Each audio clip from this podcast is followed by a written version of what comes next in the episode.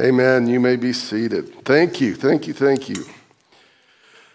I've had a full day of church already with that great praise music. I set in on Pastor Raymond's service, so I'm ready to go. I might be a little fired up today. So, all right, we're continuing in our series on enough. Um, for those that kind of new, we have some visitors. So when you leave today, look around, see if you see some new faces, and greet them. Um, and our series on enough is really, I was thinking about it, has three kind of aspects to it that we're going to hear throughout. And one is what we've been focusing on this first part is that when that Jesus is enough. He is enough to fulfill all of our desires, our needs, our fulfillment, our happiness. And we're not going to find that anywhere else in the world. It's not, we're not going to find that through money, through material, through wealth through power, um, that will never satisfy fully like Jesus will. And I, I can testify to that. I've lived a life, uh, I wasn't a Christian when I was in my younger years, and lived for the world, in the world, have gone all over the place, um, and achieved some things that I sought to achieve. But every time I got there, I thought, hey, this is, this is going to be it. If I could just get here, if I could just get here. And every time when I got there, on some occasions, it was good for a while, but then there was emptiness. The only thing over the years that, has on, that is always enough is my relationship with Christ. Um, but, but the second aspect of that, Jesus is enough, is that often we, because of our free will and our strong will and our stubbornness, our humanness, we often will search throughout the world on our own power to fulfill those that empty void in our heart. And it's only when we come to the end of the road where we say that I've had enough. Oftentimes it's when somebody has bottomed out or they're depressed or they've, they're just one thing after another, and they say, I, have had enough. I'm going to reach for the one that is enough. And then we'll get in a little later in the series, um, and we'll talk about when God has had enough. And that's a little ominous. But we'll, I'll, I'll, let, I'll let that build. All right, so today we are looking at Jesus healing a leper. Uh, this comes out of the Gospel of Mark, chapter 1, beginning in verse 40. Listen for the word of the Lord. A man with leprosy came to him and begged him on his knees, If you are willing, you can make me clean. Jesus was indignant. He reached out his hand and touched the man. I am willing, he said, be clean. Immediately the leprosy left him and he was cleansed. Jesus sent him away at once with a strong warning See that you don't tell this to anyone, but go, show yourself to the priest, and offer the sacrifices that Moses commanded you commanded for your cleansing as a testimony to him. Instead, he went out and began to talk freely, spreading the news. As a result, Jesus could no longer enter a town openly but stayed outside in lonely places. Yet the people still came to him from everywhere. This is the word of God for the people of God. So we what we are going for those that are going through uh, the Bible in 120 days.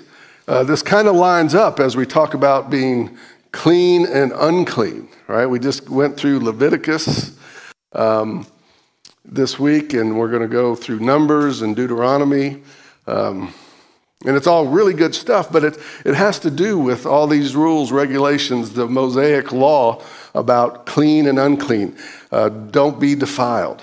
Right? That's one of the things as I read through it again in Leviticus, it stuck out to me that really a lot of the, the, one of the big messages of all the laws, the Mosaic laws, don't defile yourself. Right? Don't, don't, God has given us this gift, this body, this mind, this soul, and we come up. Now we have free will as a, a, an infant when we're born, and that, I always call it like an inactive virus. Right? We were all born with it, it says. We all have it, that ability to sin. But as a baby, we're, we're precious, we're innocent, we're pure, and then we begin to grow up. And the world interacts with us, and we interact with the world, and it activates that virus and that will. I mean, I always say, as an example, what's oftentimes the first words uh, of a child?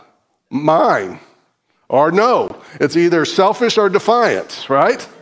So it's, it's in, we're all born with it. But when we have that kind of will that will eventually be activated, then the goal is to try to grow and not defile it. Don't misshape it. And that's why we have to be careful about what we watch, what we put into our minds, what we put into our souls, what we do. And, and as we grow, we have more and more challenges that we don't defile this, this gift that God gives us. Now, in Jesus Christ, this is part of our story, He can be, you can be healed right? You can be made clean. As, so we look at this, and it's interesting, especially for those Bible scholars now that have been through Leviticus and are in Numbers.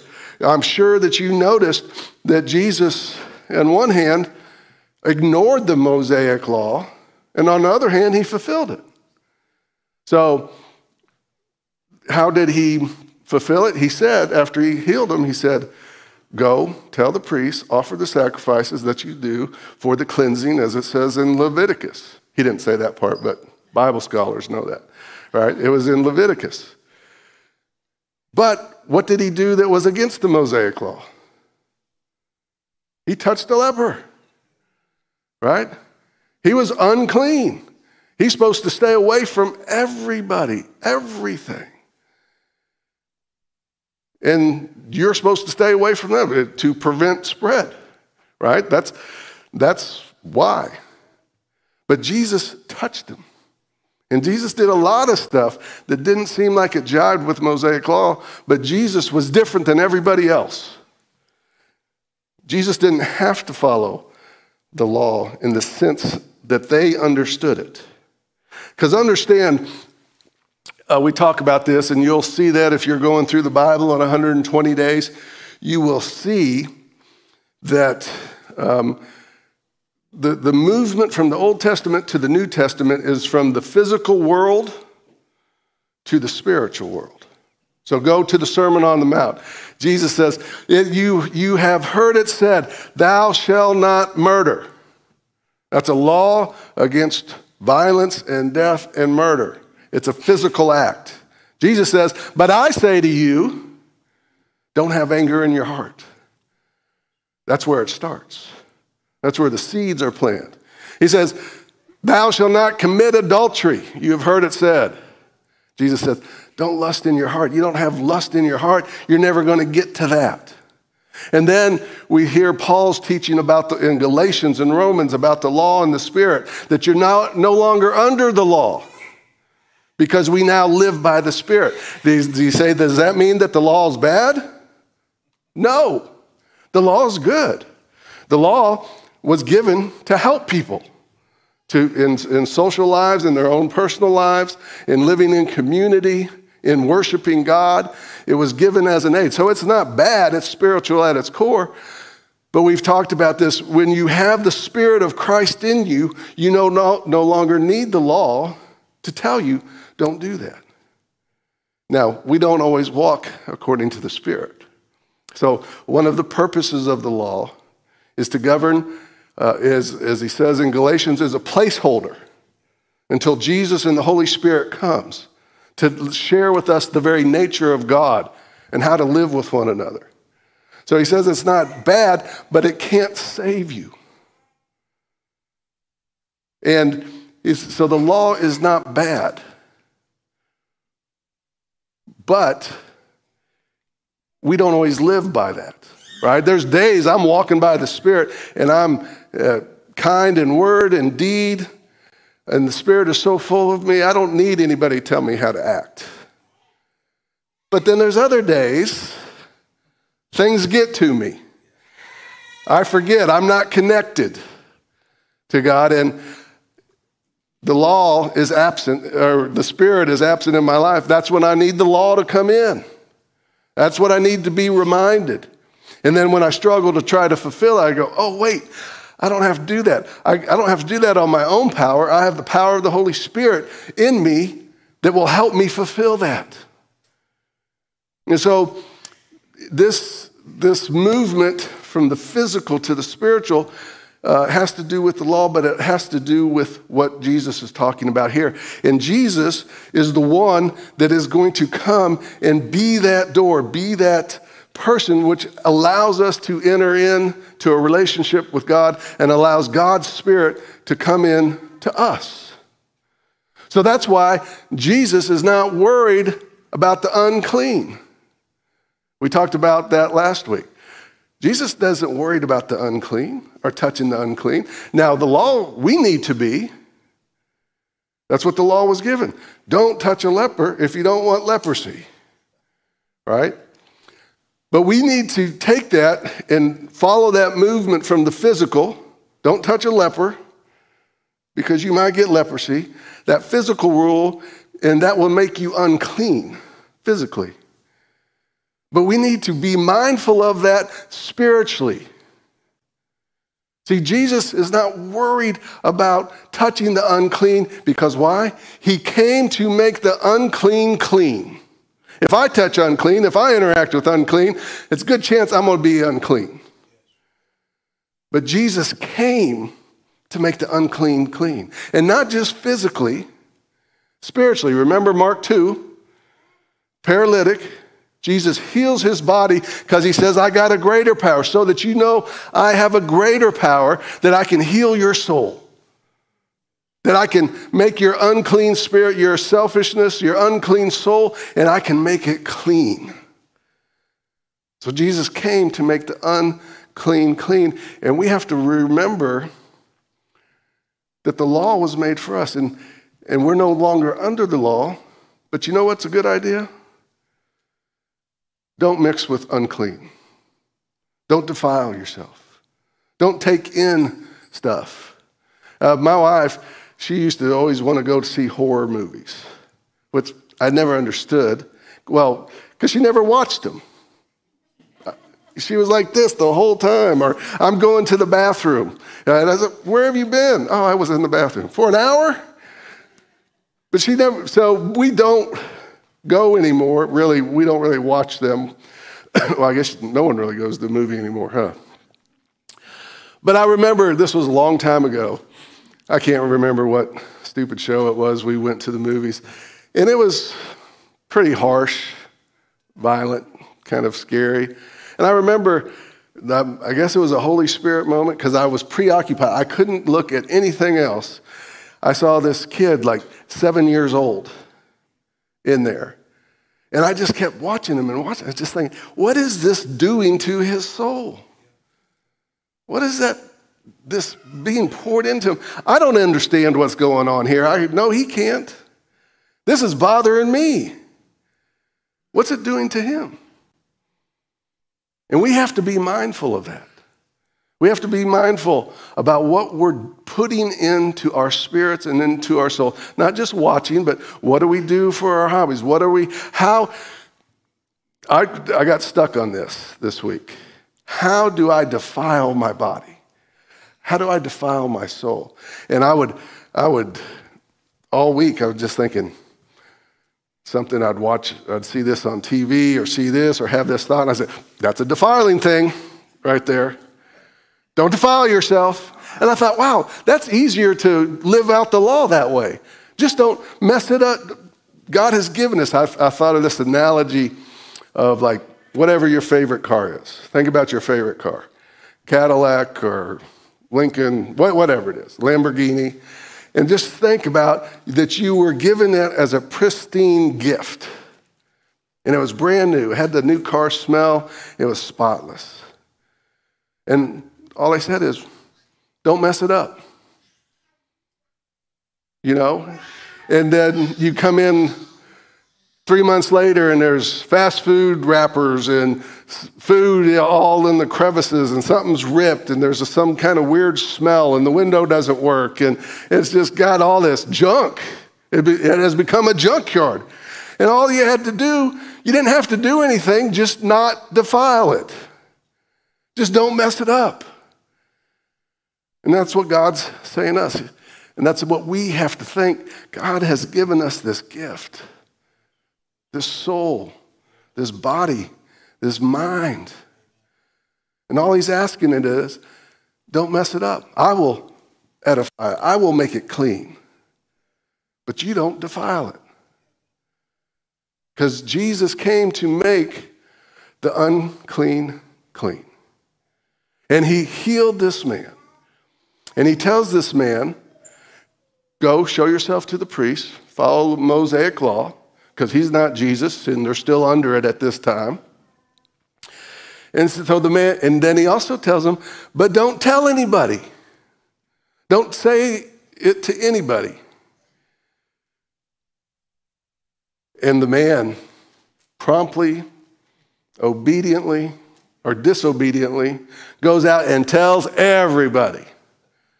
Tells everybody. And that tells us a few things. It tells us, well, really, it, I looked at it and I was like, this is like a pre proclamation of the gospel. I was unclean. I met Jesus and had an experience with Jesus, and Jesus made me clean.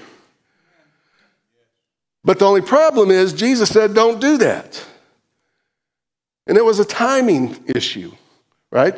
It wasn't time for him to be there. They, he didn't need people coming to him. Remember what we talked about in the first miracle?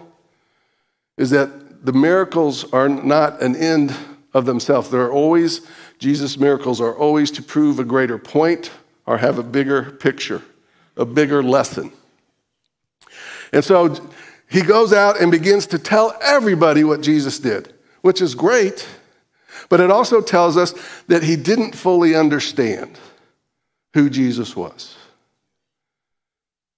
He knew him, he was unclean, he was a leper, and he knew that he made him clean, that he saved him. But he didn't know he was God. He didn't know he was Messiah. He didn't know him as Lord because he was didn't obey him. He just thought there was this guy that had this gift, and man, thank you. And then he went out and proclaimed. See, he didn't have the knowledge that we have. Just like last week, we talked about uh, the woman with the hemorrhage coming to Jesus to be healed as the last resort. She had been through everything else as last resort, and she had an excuse about Jesus why she, uh, he was her last resort, but what is ours? That we shouldn't make Jesus our last resort? Same thing. He has an excuse because the fullness of the gospel and who Jesus Christ was has not been revealed at this time. But what is our excuse? You know, we, a lot of us, we love to proclaim Jesus as Savior. Yes, I've been saved. Yes, gee, I go to church. Yes, Jesus has changed my life. Yes, yes, yes. I love Jesus as Savior. We love Jesus as Savior. We love to be cleansed and forgiven and grace and mercy. But do we know Jesus as Lord? Ooh, as Pastor Raymond said, got, got quiet right? right? I mean, I'm, if we're honest, there's some days, there's some weeks I act like he's my Lord. There's other weeks I act like he's my last resort. I, I appreciate him as Savior to ease my mind, ease my conscience. And as pastors, we see it a lot, don't we, Raymond? That people come and they pour your, their hearts out. They pour their hearts out and they're hurting and they need God and they need the healing and forgiveness that God gives. I counseled this is a long time ago, so no one will know who this is, but I counseled a woman who had an affair on her husband. And it caused a divorce, and she was hurting. I met with her several times, and she cried and she cried, and we prayed, and we talked about uh, forgiveness and grace and mercy. And boy, she was at church all the time. But when she got that hurt healed, she was gone. Didn't see her again. Heard some more troubles later on in her life. See, Jesus just doesn't want to come and clean up our messes. Just when we get sick or unclean or defiled to clean us up, he, he will. He did it with the Israelites all the time, right? Return to me and I will return to you. And that's the same goes for you and for me. We can go out, backslide, defile ourselves, become unclean, and Jesus will heal us. But that's not what he wants. He wants to be our Savior, but then, just like I shared with the kids, He wants to pull us out of the pool, but then teach us how to swim so it doesn't happen again. But how that does is we live with Jesus as Lord. That keeps us from defiling ourselves, that keeps us from making ourselves unclean. You know, when you are angry, when you are sad, depressed, 90, 99% of the time, it's because there's something not right with your spirit. And so you come to church, or you don't come to church, but you, you go, and you find that healing, you find that forgiveness, and you're like, whew, thank you. And we go out and do the same thing again. So, our message today is man, yes, we can sit here and we can praise Jesus as Savior, and we should. Because he, I don't know about you, he has made the unclean clean in my situation. Now, I just need to obey him so I don't become, get in that mess again. So don't just worship him as Savior, but follow him as Lord and that will be more than enough to keep you clean. Let us pray.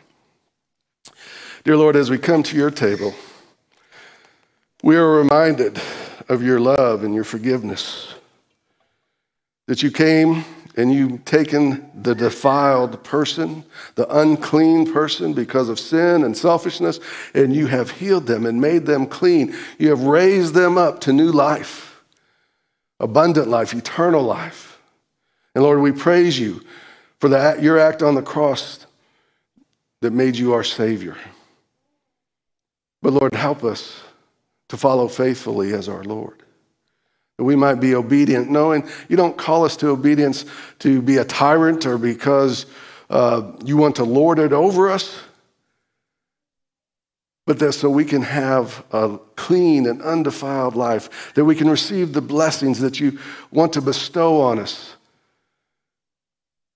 Lord, help us to serve you, not uh, worship you and serve you not just as Savior, but as Lord. It's in Jesus' name. Amen.